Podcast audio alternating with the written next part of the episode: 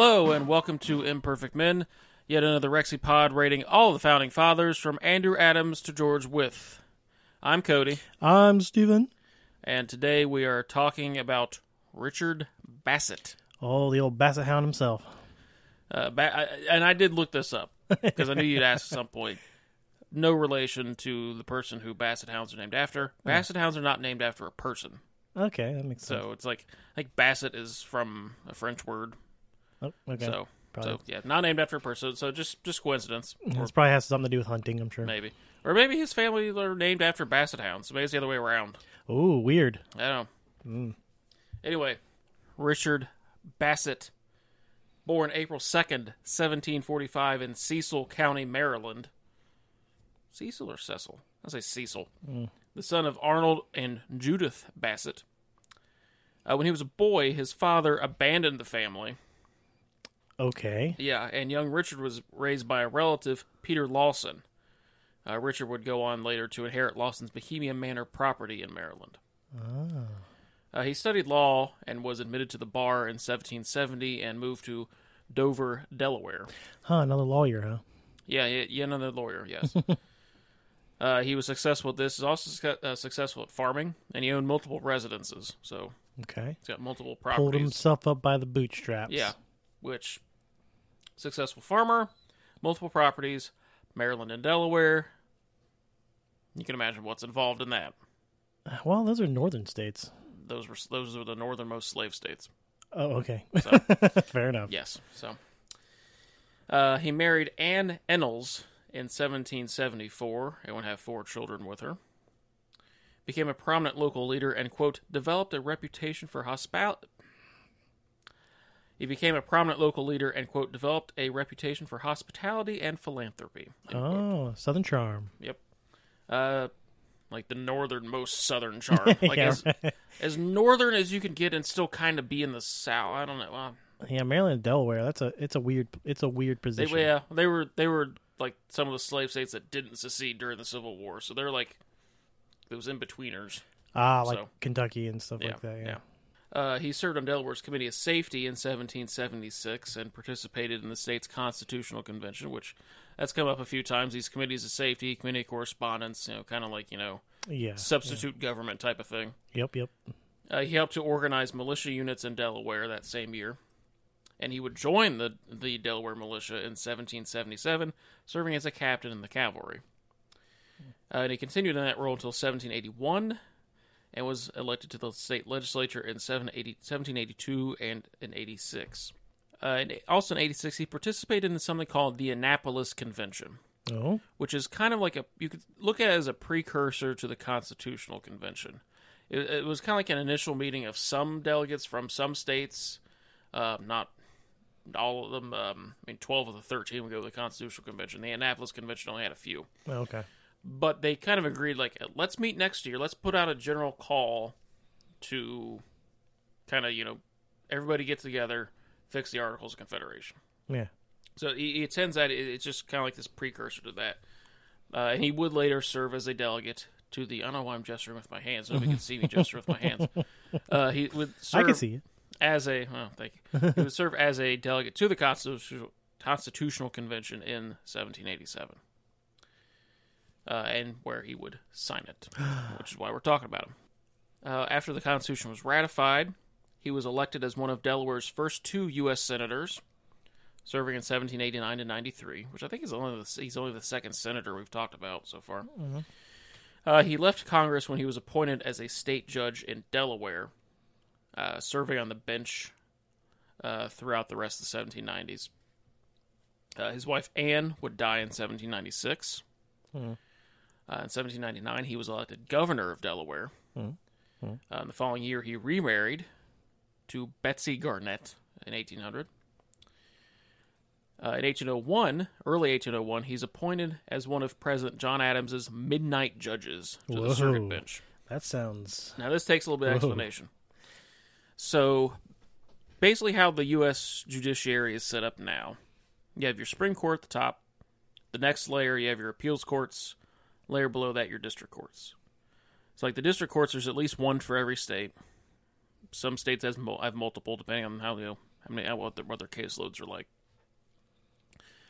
And then when an appeal is made, they appeal up to the courts of appeals, and they're like circuit courts of appeals. Mm-hmm. So they cover like multiple states, like wide areas of the country, mm-hmm. and then they appeal up to the Supreme Court. Oh. How it used to be, you would have your district judges and the Supreme Court. You didn't have that in-between layer. No in-between. And what would happen if there was an appeal made? Supreme Court justices themselves would, quote, ride circuit. That's why it's called a circuit court, because they would ride in a circuit. Okay. So, like, they would say, like, okay, I have this circuit. It covers Richmond, Charleston, Cincinnati, Lexington, Knoxville. I ride in this circuit hearing appeals.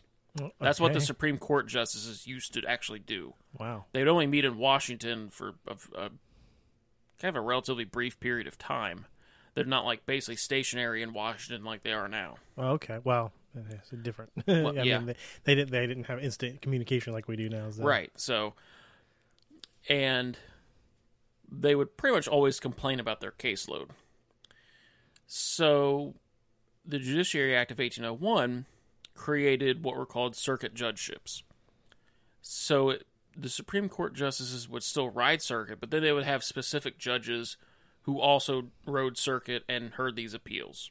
Okay. So it took like a bit of a caseload off the Supreme Court justices. Okay. Now, also in 1801, the Federalist Party, who'd been in charge basically the whole time up until now, they lost in the election of 1800. Okay. Like, they lost to the confusingly named Democratic-Republican Party. Democratic-Republican. Yes. Yeah. That didn't change until way later. They switched viewpoints. Well, like this is like Democratic-Republican Party. It's like one party. One party, okay. Yeah, one party. Oh, that's even more confusing. That's why. If anything, it's a precursor to the Democratic Party. Okay. The Republicans would come much later. But that was Thomas Jefferson's party. And so they're coming into power. They get the White House. They're going to have control of Congress. So basically, the Federalist Congress under John Adams, who were, you know, they were just elected out, but this is still that in-between time between the election and getting sworn in. Because at this time, it was like there's like 5 months in between. So it's now it was like 2 months. Mm. And that didn't change until the 1930s. But so they're like passing all these bills and creating a whole bunch of judgeships just to kind of increase the number of Federalist judges out there in the judiciary. Mm-hmm. So they'll get favorable rulings when the Democratic Republicans are like, you know, pass these, you know, bunch of laws that they don't agree with. Who get some Federalist judges who are like, well, that's unconstitutional. Oh, you can't do that. I see. And so a lot of them were called midnight judges because John Adams would like stay up late into the night writing out the commissions and the nominations for these guys, sending them over to Congress real quick, and then just getting them rubber stamped. Basically, getting them in, yeah. So they were just derisively called midnight judges. Okay, yeah. So it's like almost like a double meaning because it's like he was trying to do it so fast, and then they're kind of like he kind of just snuck them in there, you know? Yeah, yeah, that was kind of the perception. Yeah. And he was one of the Bassett was one of these midnight judges. He wasn't one for long, though, because in 1802, the now Democratic, or the Jeffersonian Republican is what they were often called, Jefferson's eyes in Congress, they repeal that Judiciary Act, thereby eliminating Bassett's judgeship, so he's no longer a judge. Oh, wow, okay. So he's only in there for about a year. And he takes this opportunity, like, you know, I'm getting a little old, I'm just going to go and retire. And he does so, and he retires and dies on August 15th, 1815, at Bohemian Manor in Maryland, aged 70. 70? You lived a long time back then. Yeah, for back then. Yeah, good long life. So, all right, let's get down to it. Brass tacks. Perpetual Union. How influential were they on the formation of the documents? Well, he's only relevant to the Constitution, and relevant is a strong word. Bassett, quote, made no speeches, served on no committees, and cast no critical votes, end quote. He's the guy sitting at the back of the classroom, just kind of twiddling his thumbs, and like, you know, if a vote comes up, he's like, yeah, sure, yeah, whatever. Yeah. And he signs at the end, he's done. Wow, okay. So, he's there for the whole convention, But he doesn't do anything. He didn't do anything.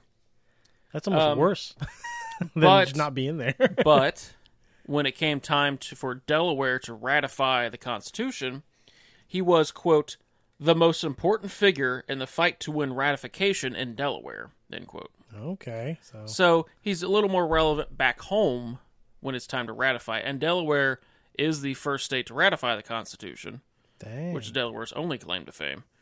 December 7th, 1787, I think. Okay. And the vote was 30-0 in favor of ratification. Wow. So it was also, you know, fairly done fairly quickly because, one, Delaware didn't have that many people, and two, it's literally right across the river from Philadelphia. Okay. Yeah. So didn't take much. Yeah, sure.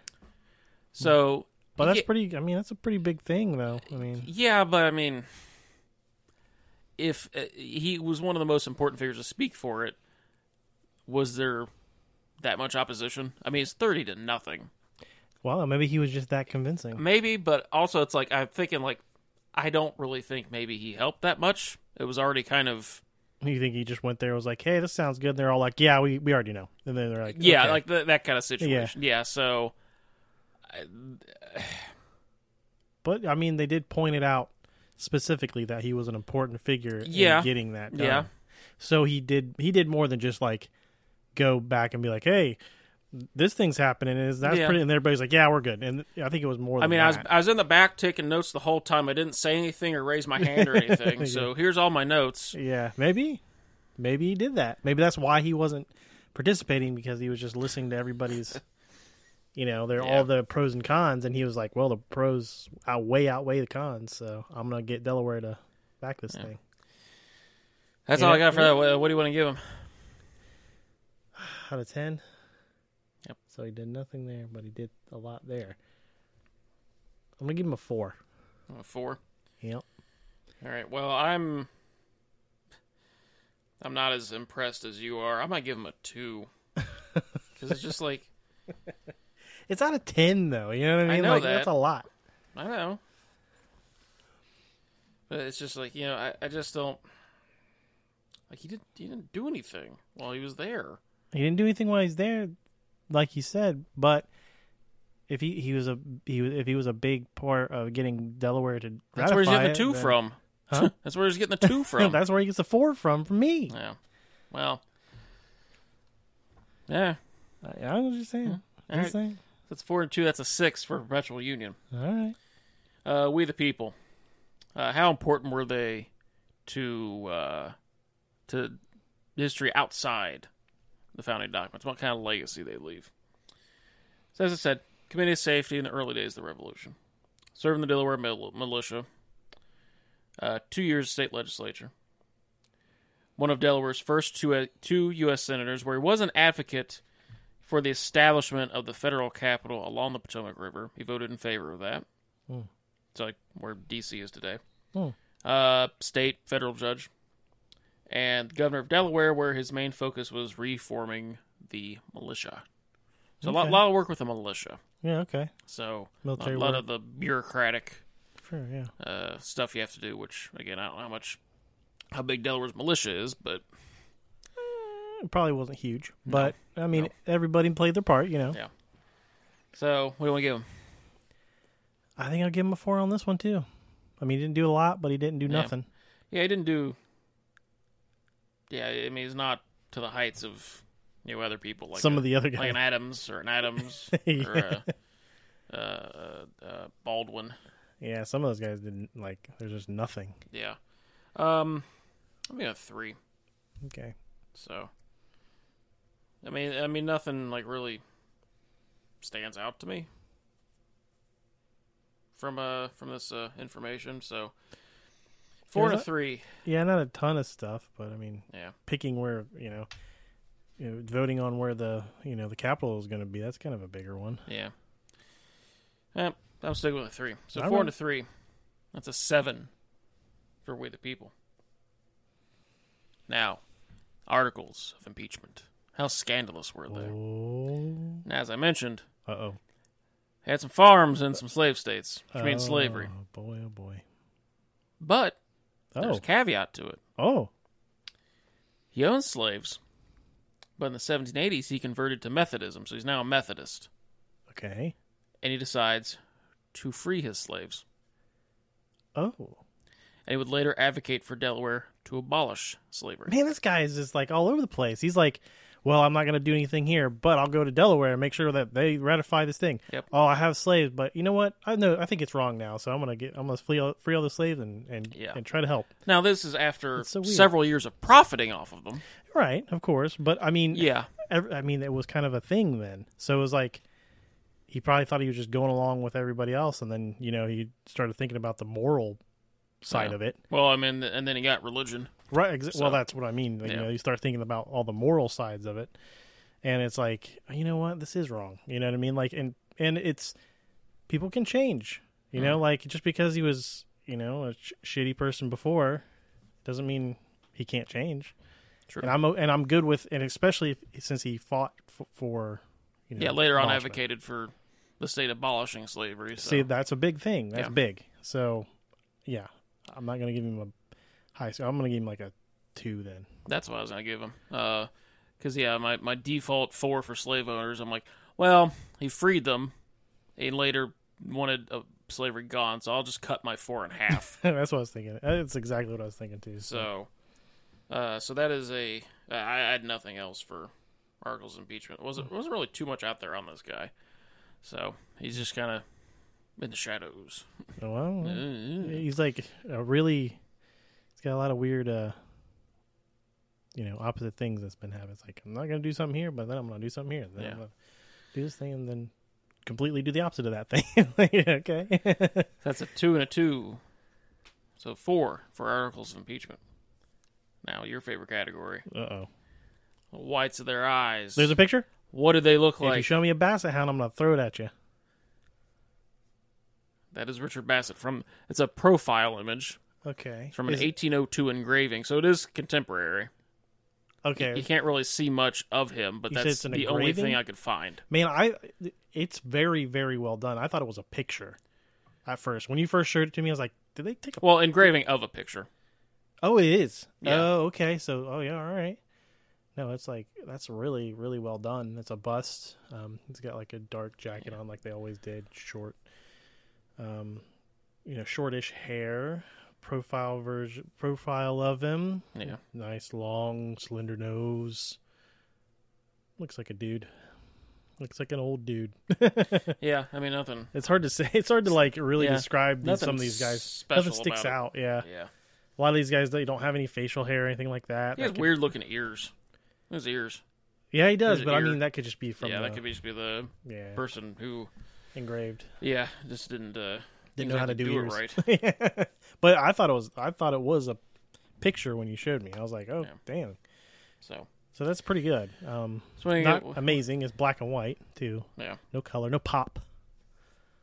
No razzmatazz. I think I'm gonna give that a 2.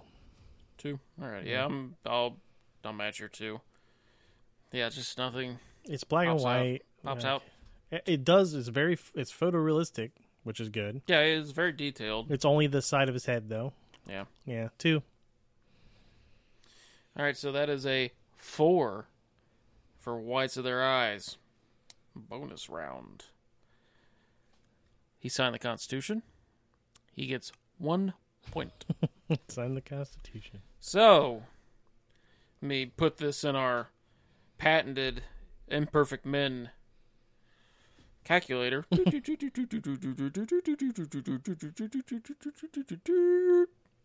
Twenty-two points.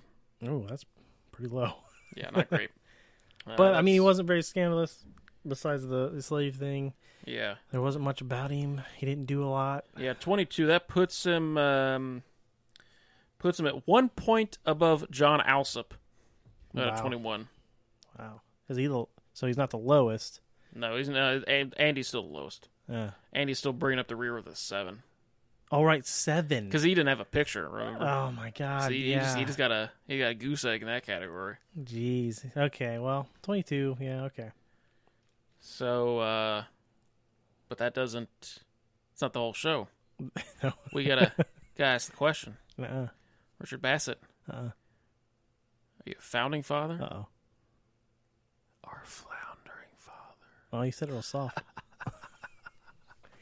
Said it's so soft. What do you think?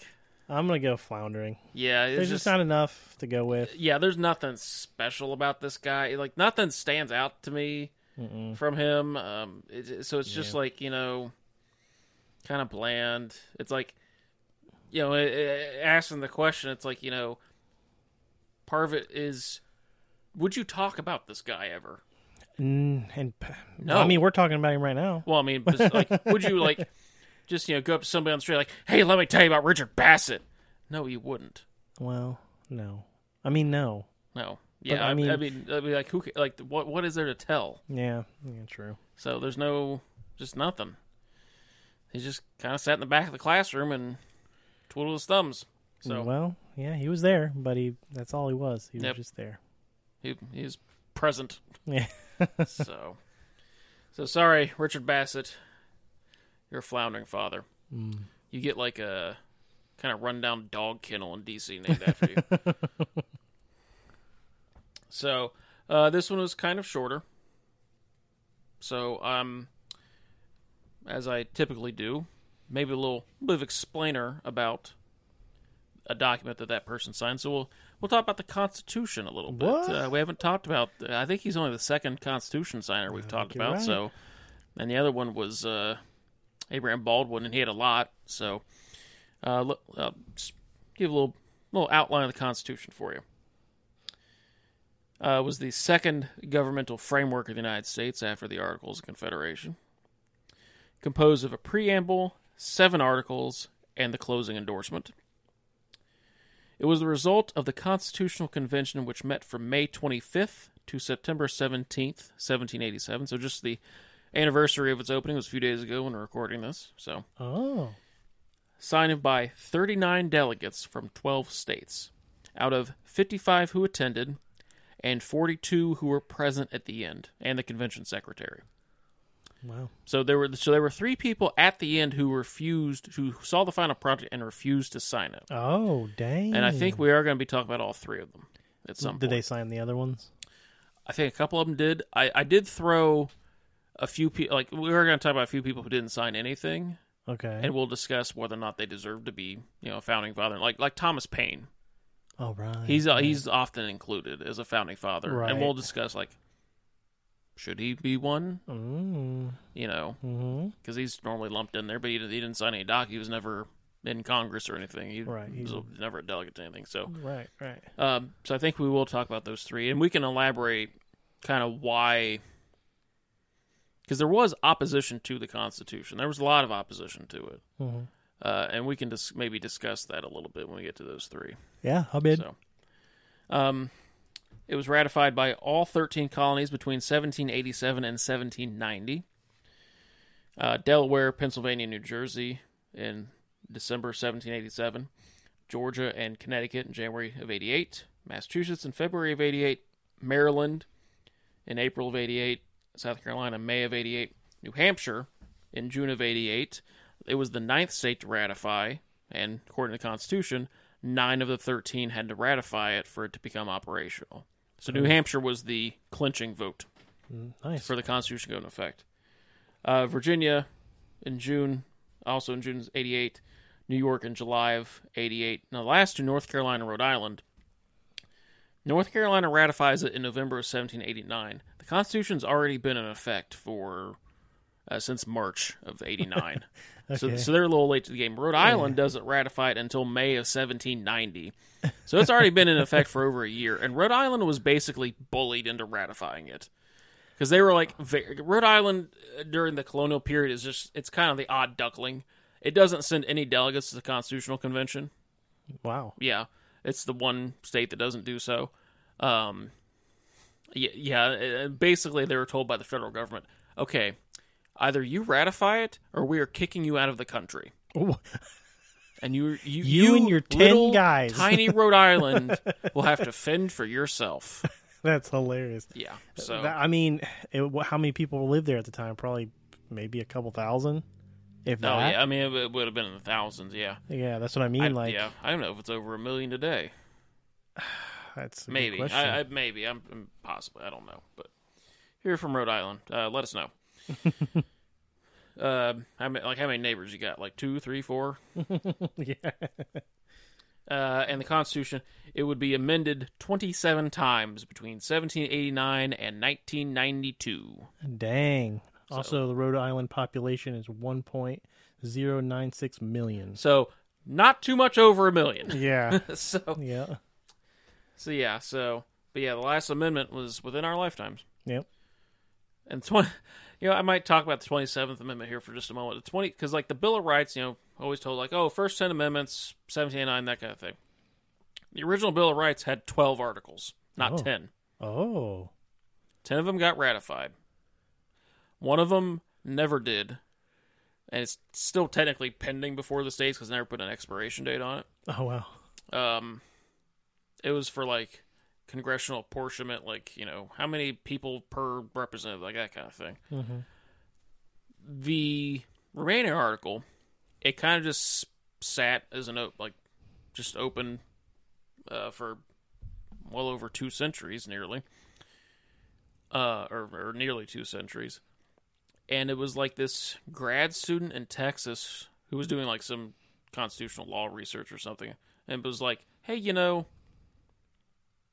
there's no expiration date on this, so states still could theoretically ratify this and it be an amendment. Okay. And it just kind of snowballed, and states picked up we'll ratify that. Well, I'll get to that. Okay.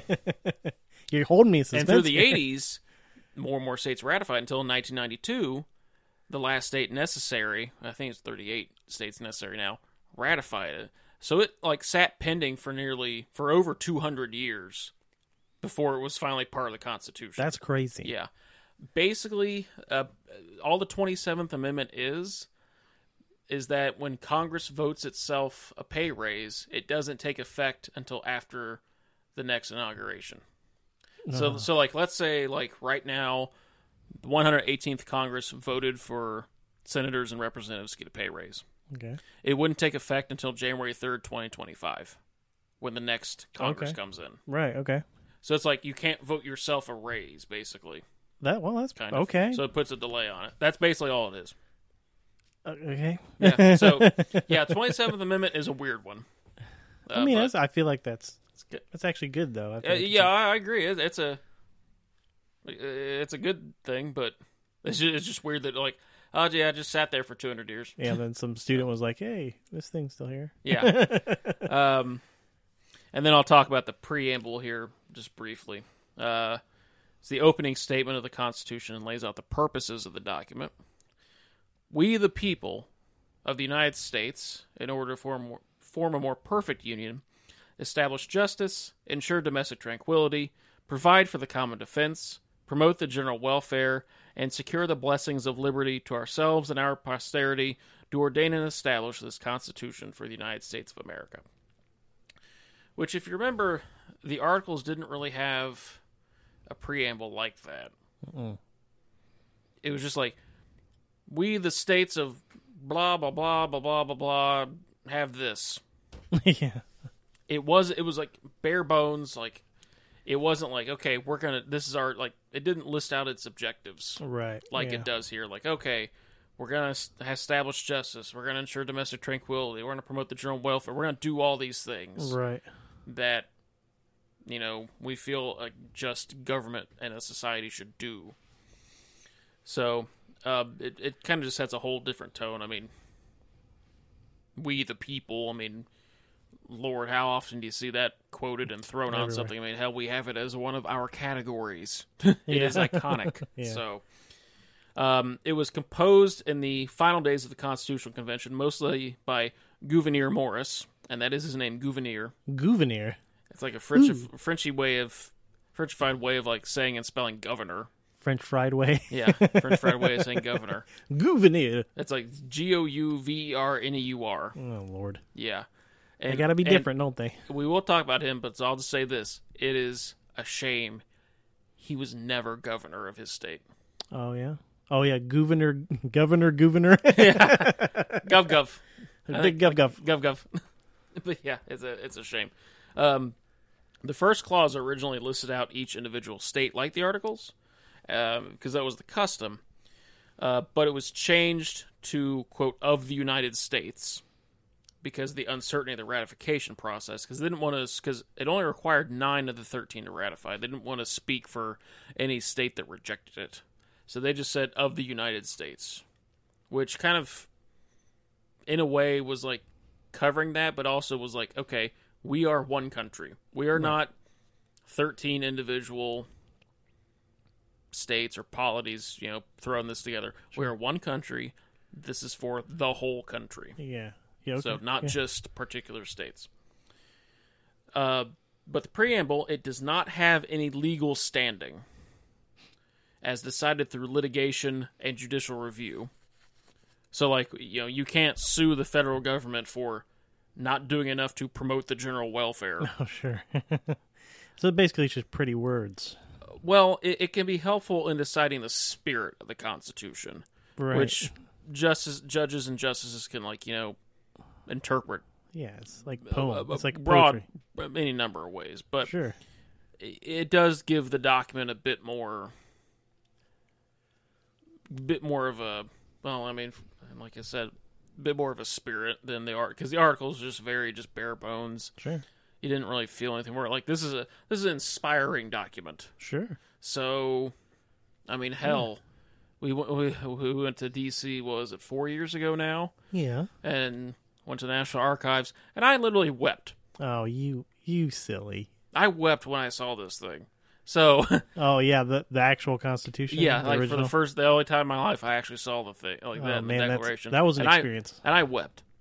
Going to that giant room, and like they have like. A giant dark room. Yeah. It was like. You could only get so close to it and all that. Yeah, I had to jostle people. Like, I think I pushed a stroller out of the way just to see it. Like, he's knocking over old ladies. Look, child, look, this has been a lifelong obsession with me. I've been to D.C. before, and we went to the as part of a school trip, and we pull up to the National Archives, and they were closed. Bump. So, like, this was a lifetime odyssey for me to get there again to see it, and I did, thankfully. You saw it. But yeah, I was a big goober. I wept, so.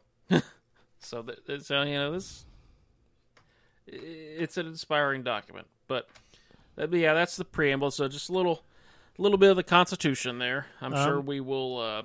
And who wrote the Constitution? A lot of people. Who wrote that preamble? Gouverneur Morris. Gouverneur. Oh, yeah, that's right. Yeah, you said that. Yeah. Yeah. Mostly, I mean, it's all like the rest of it has some edits to it, but yeah, he was mostly. You can tell it. You know, he probably had. Kind of like the spirit of a writer or a poet or something, because the way it's written is meant to inspire. Yes. Like, and more so than like pretty much anything that's written now. Like if we were going to write up a new thing, it would not sound anything like that, because I don't know if that art is just dead. It would just be dying. America, pictures of freedom. America. Yeah. America, great. Yeah, there's freedom. There's no poetry to it like they did back then. No, that's why I think you know, it evokes the emotion that it does, is because of the way it's written. Yeah, you know, they knew how to write things to get people riled up like that. So, yeah, I agree. It's also telling of the time.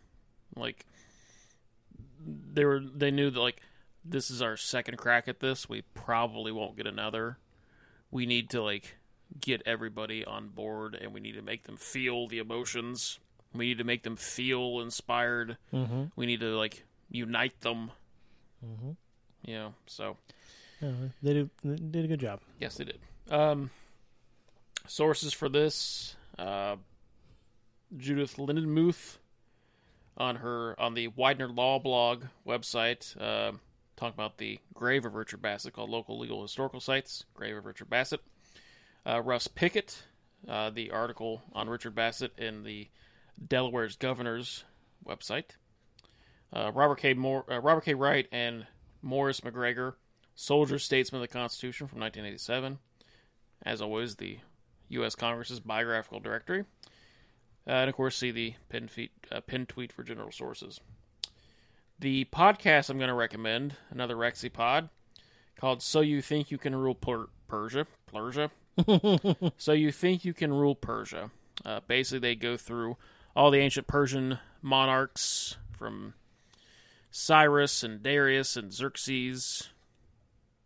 Guys from 300. Alexander the Great. They'll eventually get to Shapur. So talk about them. So go check them out. They're pretty good. They have the official Imperfect Men seal approval. You should start sending that to people. Just like get it like a gold stamp. That's our logo. And yeah. Just, here you go. Just stamp it and do like official seal. They're like one of those old like wax seals. These seal documents. Yeah. Well, we should do that. That'd be awesome. We should do that. That'd be great. Just seal letters with that and like put them in the post office. And they'll be like, what is this? Like, see, we get the gold stamp. Yeah. And then we get the wax seal. And we put it in like an old timey looking envelope. We send it to them, and all it'll be the wax seal. They'll open it up, and it'll just be a big gold stamp inside. There we go. They'll be like, "What? no explanation." Yep. That's a good idea. Something else I wanted to mention. Just a little self promotion because I'm a worthless hack. I started a new Twitter feed. It's not a podcast or anything like that. It's literally just a Twitter feed. Where I kind of just go and do a little blurb about all the, the roadside historical markers you see everywhere, if your state has them. I just take a picture of everyone I encounter, take a little video of the surrounding area and do a little blurb about it. We did a bunch in Tennessee. Yeah, I did recently. A bunch. We went to Tennessee. Past like a couple weeks, I've kind of just driven around here and done a lot of them from around here. Yeah. Built up a lot of them, and kind of the point is to go to these places and actually kind of see where all this stuff happens. Because, of course, you can just look up pictures of these things online. Well, where's the fun in that? Exactly. So the whole point is to actually go to these places. So, and we've been traveling a lot. So, yeah it's and I have a way of verifying that I actually went there. You'll see on the pictures on the Twitter feed. It's called A Historical Journey. I think the Twitter handle is at A Hist Journey. I don't remember if there's a number on there or not, but you can just search for it. Just find it. Google it. Yeah, or find, you can do the investigation from our Twitter page. So, we'll get an official thing for that later. So, and if you have something you'd like to share, DM them to me. I'll throw them up there and credit you with them. So, but, just make sure you go to these places. Just go online and find a picture of one. Because, that's pointless cheating. So it's cheating. That's the Barry Bonds method. So just go check that out. I'll try to throw one up there every day if I got one. So but that's all I got for this week. Who was that? It was Richard Bassett. I already forgot who he was. Exactly. So next week, a guy whose name you'll remember because it's kind of weird. Gunning Bedford. Gunning I like that. Gunning Bedford. From, where is he from? Also from Delaware. It's another Delawarean. Another Delawarean. Yep, so. Gunning. Yep. I like that name. That's a good one. Thank you for listening, and be sure to check out my other project, The Drunken Pawn. We're on YouTube and Twitter and Instagram. And be sure to check out my other project, We F'd Up. We're on Twitter, Instagram, and all the podcast players you found this on. And also be sure to follow our podcast on Twitter at Imperfect Men Pod. All right, we'll see you guys next time on Imperfect Men.